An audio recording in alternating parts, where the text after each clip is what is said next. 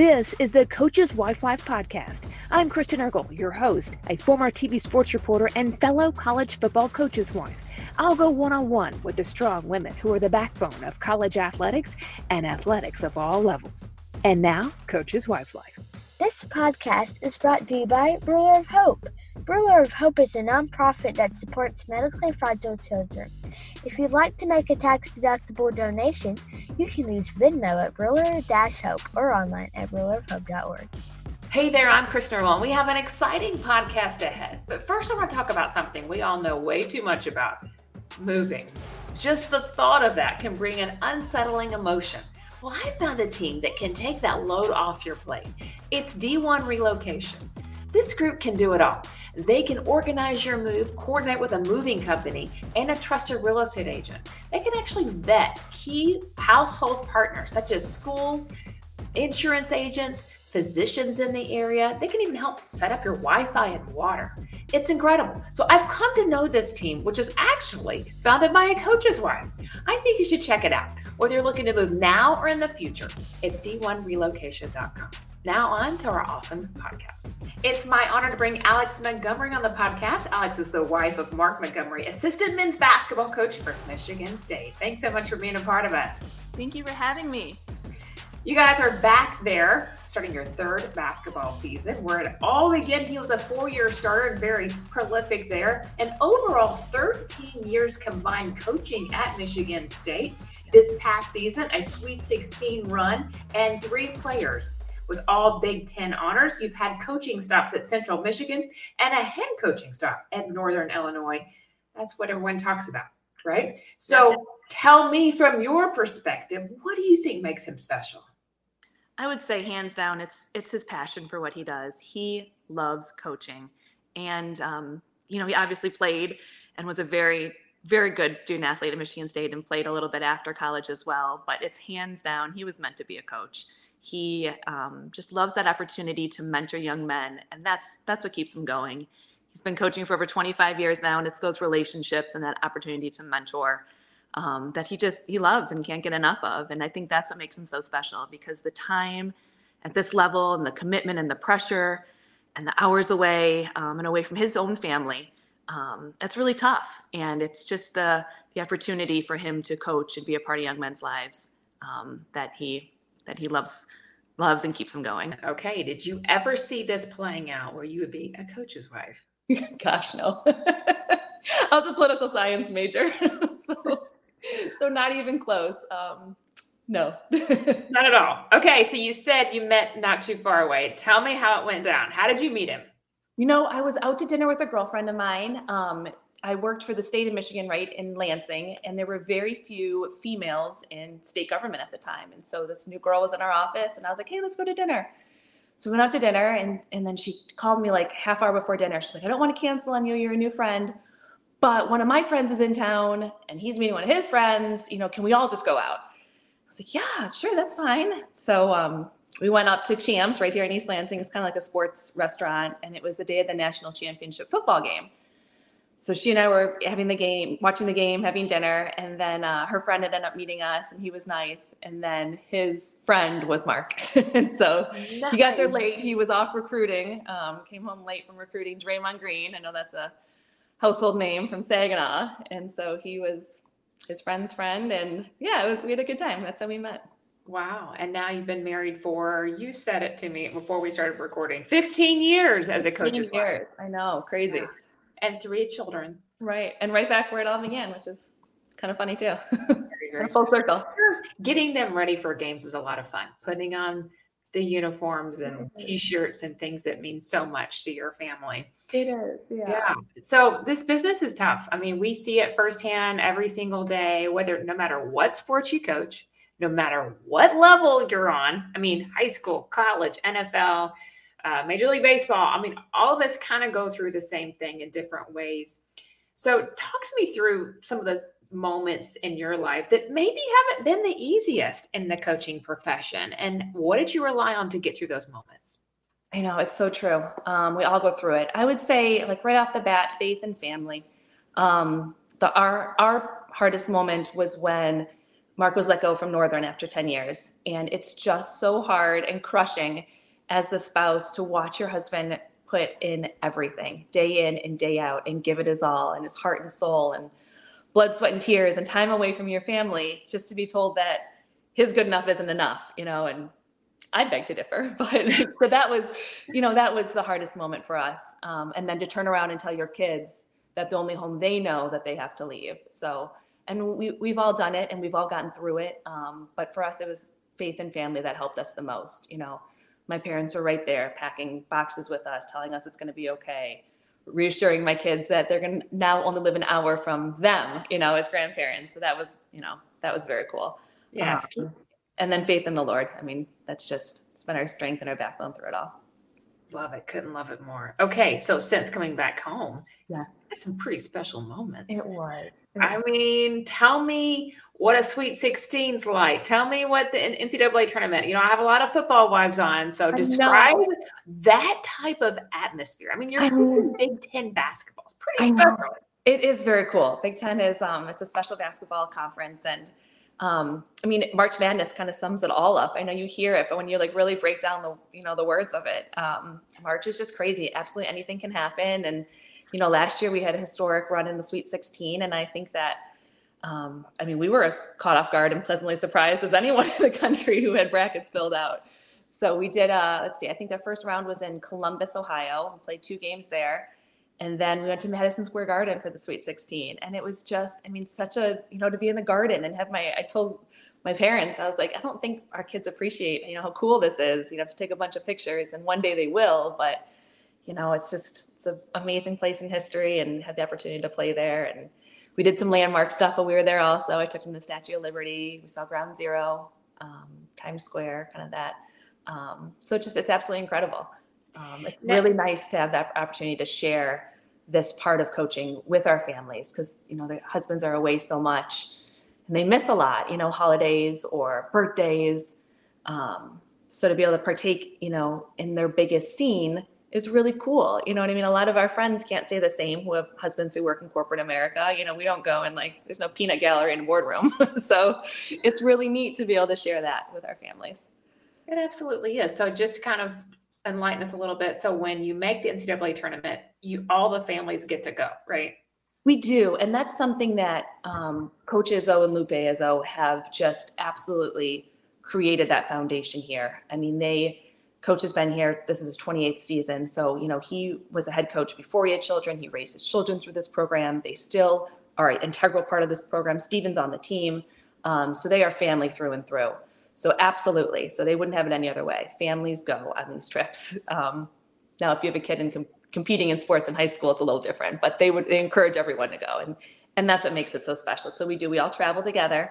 Um, so conference tournament is first, and then we all, as a staff and as um, team, program administrators, everyone comes and watches the Sweet 16 selection show on that Sunday. And so we all kind of crowd around and, you know, we watch it and then that's how we know, you know, where we're going for that either Friday or when, you know, Thursday or Friday is when you play. Um, and sometimes you leave the next day, you know, if you're playing across the country, it's like, okay, go home and back, you know, and it's, it is, it's so exciting and everyone's really into it and it's a fresh start. It's just, yeah, it's, a, it's a great time. And for us football wives that are watching, our games are usually seven days apart. We're not playing so quick. I mean, do you stay nervous the entire several string of days, or is it excitement? Does it go back and forth? Can you focus on anything else? I think um, I think the kids are a great distraction. Otherwise, I'd be a ball of nerves all the time. Probably, you know, you pack and you plan to stay for. So it's like split up by weekends, basically. So you pack and plan to stay for for two games, and you know, there's a day off in between. So you know, we always try and do some sightseeing in the city that we're in. Um, Columbus, and we found like a really cool like indoor place. Usually, there's a great zoo we can take the kids, and that is a perfect distraction because you know the the coaches don't have time, you know, to, to see us. You know, we wave to them in the stands, and that's about it. Um, but no, yeah, keeping the kids busy is is a perfect thing for our worried minds.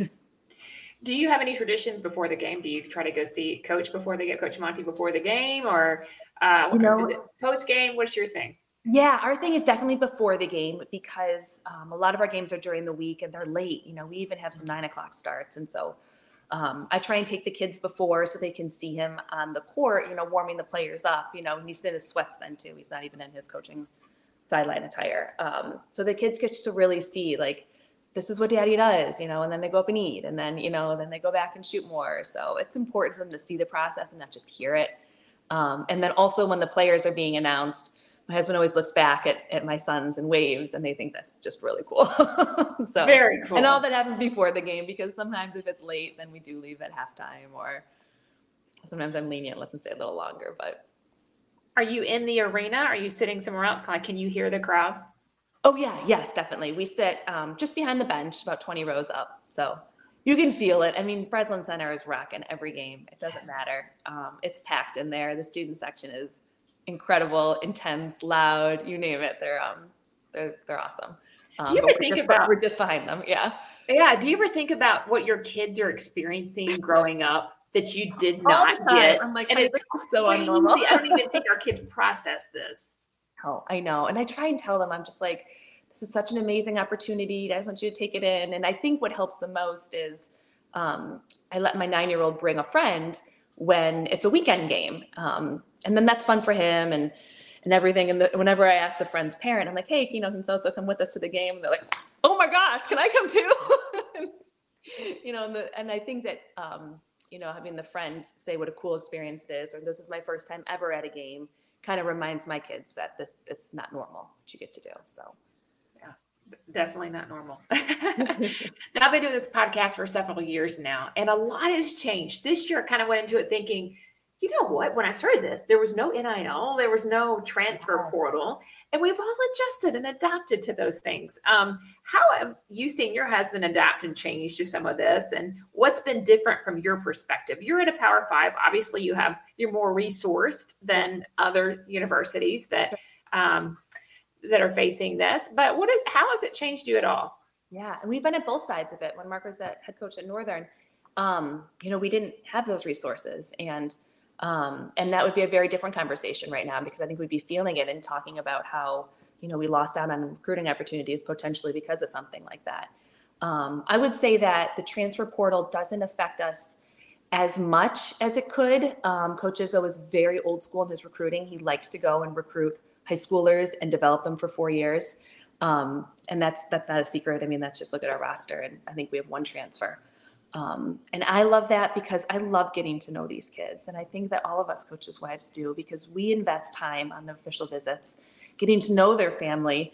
And you know, I mean, it's just it's really special. You know, they're giving up a weekend to be with us. They're feeling us out as much as you know we're trying to you know show them around and are you a good fit here?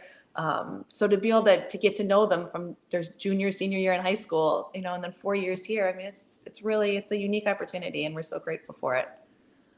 Do you enjoy the recruiting process a little bit? I mean, it's it's fun. It's scary sometimes when you invest in somebody. Like, oh my gosh, I didn't. I, I know, crushing, but so then sad. it is fun to get to know people. Yes, it is. Sometimes it's really sad. You're like, oh, but I really loved your family. I wanted, I wanted to see you guys more. Um, I do enjoy the recruiting process. I really do. I think that you know just the way that it's so regulated. You know, there's never really a surprise. It's either a dead period or recruiting period, and you know, so it's it's very structured. And the way we set up um, official visits, you know, we spend a whole weekend with families, and it's just it's incredible. You know, coach has us over to his house, and it's you know a really cozy, warm atmosphere, and um, and I just think that's how you get to know you know, the person and not the player. So that's what that's what means so much to us. Without question. Okay, I mentioned it. Year 15 of being a coach's wife. What's one thing you're glad you made a priority in your life? You know, I would just say like sneaking sneaking moments in, even if it's just grabbing my kids real quick out of school to go have lunch with dad.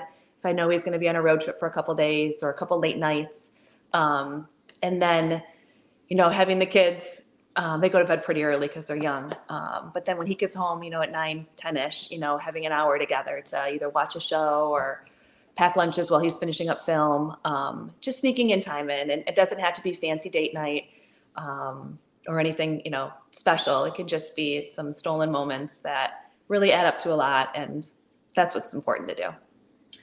Most coaches' wives will not answer this question, but I'm going to try. Okay. Anything that uh, you could say actually, if I had him on, okay, he would probably give you credit for some of the success that he's had in his career, right? I mean, no one does these things alone. There's a lot of sacrifice sure. on all of us. So if there's anything you could share with us, give us some tips. Um, maybe some things that helped to get him where he is today. I think that um like I see my job as just kind of like running everything at home so that he can focus and be the best coach he can be and not let him, you know, have any day-to-day pressures about like the little things, you know, like the construction project going on here or, you know, the spilled milk in this corner. You know I mean? That's all just kind of handling everything here so that it can be fun and light when he gets home and you know we're not stressing about the little things that really you know don't matter and that when he can make it to a sporting event or you know join us for something unexpected it's just a true delight you know and it's never like oh dad this is the only game you've been to all year you know it's like whoa dad's here this is great that's true um, yeah i really think that that's that's the best that's the best thing we can do because then he can perform his best where he's needed you know and that's home um, with the players of course on the road recruiting um, if we keep the we keep it light then that's we're doing our job at home here. This is year three for you, so you moved pretty recently, a couple of years ago. What are your moving tips? Um, things that you could help us out with someone that's maybe about to move and that is pretty soon feeling like they might be moving soon. So what would you do? How do you get connected?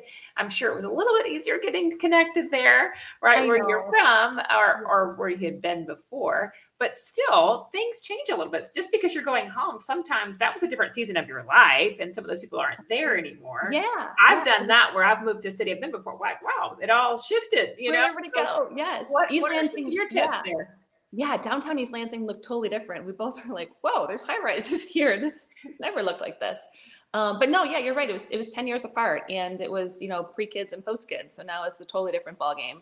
Um, I think the kids almost make it easier because you you meet people through their schools or daycares or um, you know whatever it is that you're involving your kids in. Um, I know right away that our two boys went to the same school, and I met a bunch of wonderful families through that and through the little soccer team we signed them up for. Um, so that definitely made it easier. Uh, and then, um, you know, at a big school, just the vast network of people around you that immediately love on you because you know you're green and white. So, uh, you know, neighbors always stop by and I have a high schooler would love to babysit or, you know.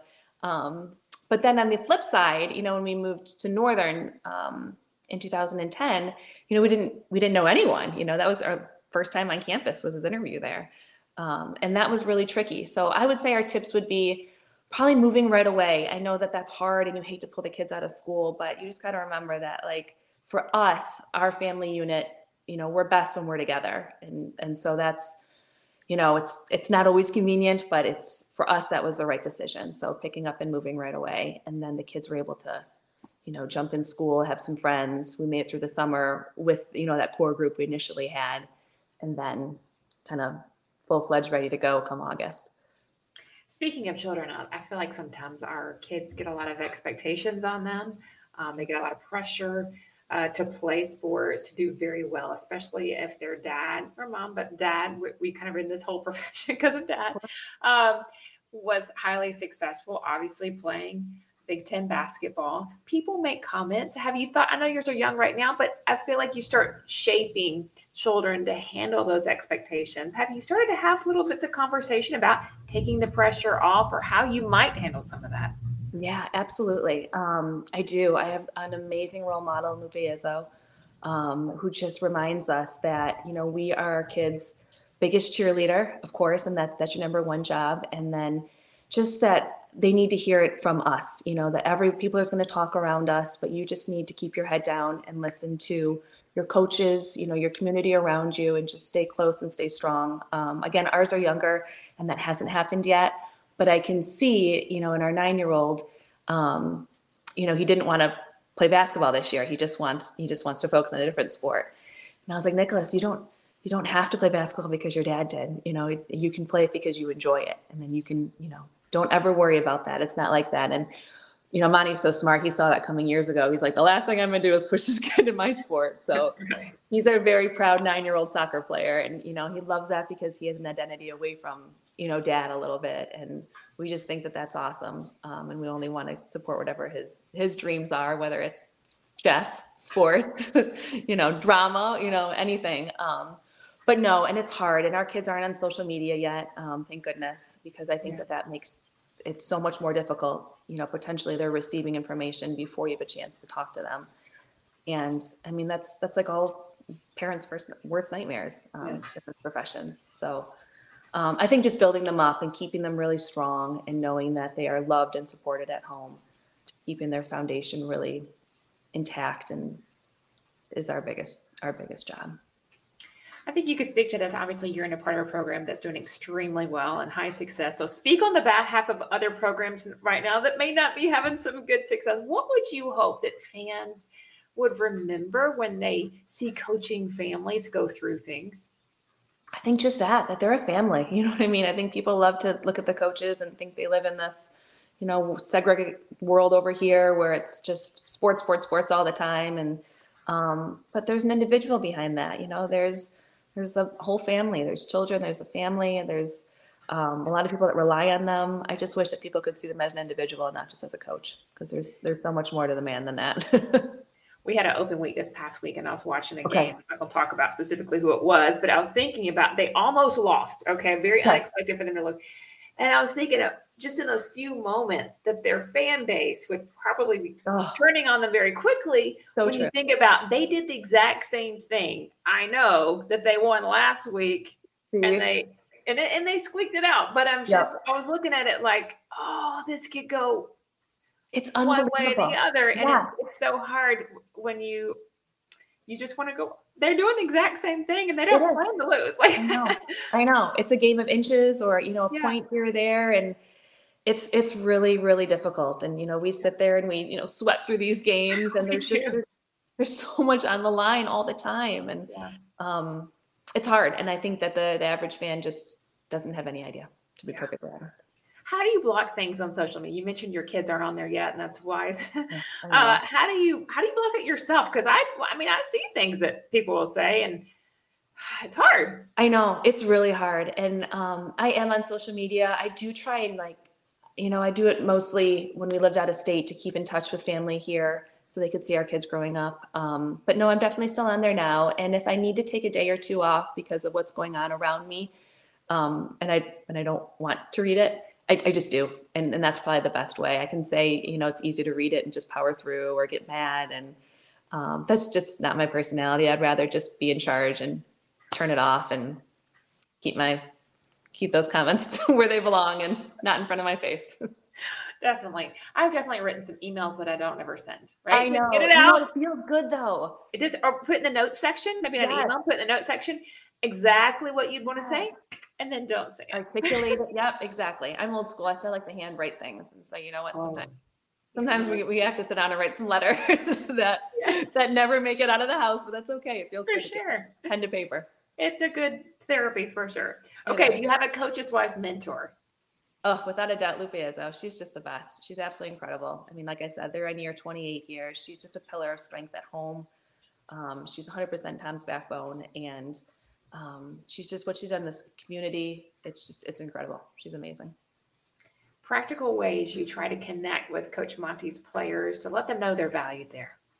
You know, basketball we have it so much easier than than you football wise because our numbers. you know, we only have 13 on scholarship, so having the team over is not that big of an endeavor.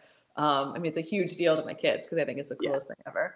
But um, you know, we love having them here, and I swear to God, that's the reason Mark put a pool in is so we could play water volleyball with the team because um, he loves having them here too.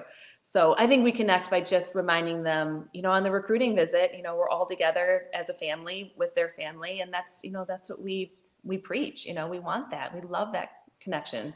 So um, I would say in the spring before they head out, you know, they get to go home for a couple weeks right after classes get out in May.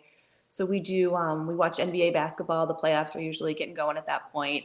Have them over for a meal, and then when they come back in the summer, we have them over to swim and just kind of relax, do a little cookout.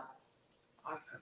Okay, so how do you stay connected during the season? You talked about maybe putting the kids to bed early, having a TV binge watching night. Is that kind of your way to kind of Yeah, we do. We do. We keep it really simple. Um, and yeah, our kids go to bed pretty early. So by the time Mark gets home, you know, I've house is like put back together again. And I'm usually just in the kitchen putzing around, packing lunches for the next day. And he'll just finish up some film right here. And yeah, that's, I mean, we do. We're not very exciting, but we have at least two hours together. And you know what I mean? That's, that's everything in the middle of a busy season. So, Yeah. um, so it is a great connection. Yeah, we do. We watch a little bit of TV and sometimes I make him pack some Cheetos for the boys.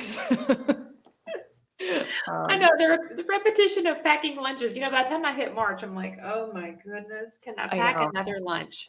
I, I seriously, I'm like, I'm gonna make them do it. And I'm like, no, that's not a good idea either.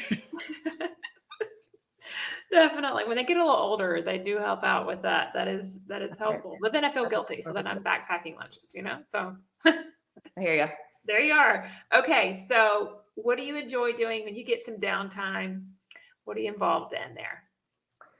Well, um, I would say downtime is limited, um, but we just, you know, we love watching our kids. You know, we love being a part of them. I know we take a, a family trip every May. There's a good dead period in May, um, we love going somewhere warm. You know, um, usually beach in Florida. Um, so that's a great place for us all to, you know, know that we have a family vacation. It's hard because we compete over Thanksgiving, um, Christmas, of course, Easter sometimes too, if it's you know end of March like it has been at times. Um, so so to look forward to that vacation um, is a really big deal for our kids because they know they know it's going to happen. They know they're going to have dad at home for you know seven to ten days. Um, well, not at home, but dad in the same building for seven to ten days. Um, so that's our big thing. Um, and then Monty really does. He loves going to the kids' sporting events, and he can do such a better job than me. I'll be on the sidelines, being like, "Go, go, go!" and he can just sit there and take it all in and relax. And um, so I would say that's what, yeah, that's pretty much where you can find us if he's not on the sideline in Michigan You get pretty nervous when your kids play because I do. I do, I do, and I never thought I would be somebody that would get nervous over 12 year old softball, but here I am. It's unbelievable. I know, I know. That's okay. It's good for him. It is. Okay, if you could relive one moment as a coach's wife, what would that be? Oh, that's a good one. Um, okay, one moment would probably be the 2009 Final Four because it was right here in Detroit. And so, I mean, making a Final Four is just an absolute incredible accomplishment. And then to be able to do it in your backyard is just really, really special. And there was a pep rally at um, a nearby mall because it's, it's March and it's Michigan, so it's cold. Um, there's a pep rally at a at a mall, Somerset Mall, right down the street from where the venue was, and the place was. And I grew up going there all the time, um, and the place was packed. I mean, all you could see was just a sea of green and white. And I mean, when we showed up for the the pep rally, you could just tell that coaches, you know, all the coaches' wives were just looking around, and we couldn't believe it. It was really breathtaking. And then a couple days later, to follow that up and to be, you know, at the Final Four game at Ford Field, and the same thing, you know, just packed Spartan fans, and all you could hear is chants of green and white. It was, it was really a special, special environment. Wow, unforgettable. It was. Rapid fire questions. Are you ready? Oh, let's do it. Okay, I never do blank at a basketball game. Oh, sit down. Dress up or dress down at the game? I go dress down. Favorite college basketball atmosphere outside of yours? Not a chance. The Big Ten is bloodbath. We can't. Yeah, no favorite venues outside of our own. okay, my claim to fame.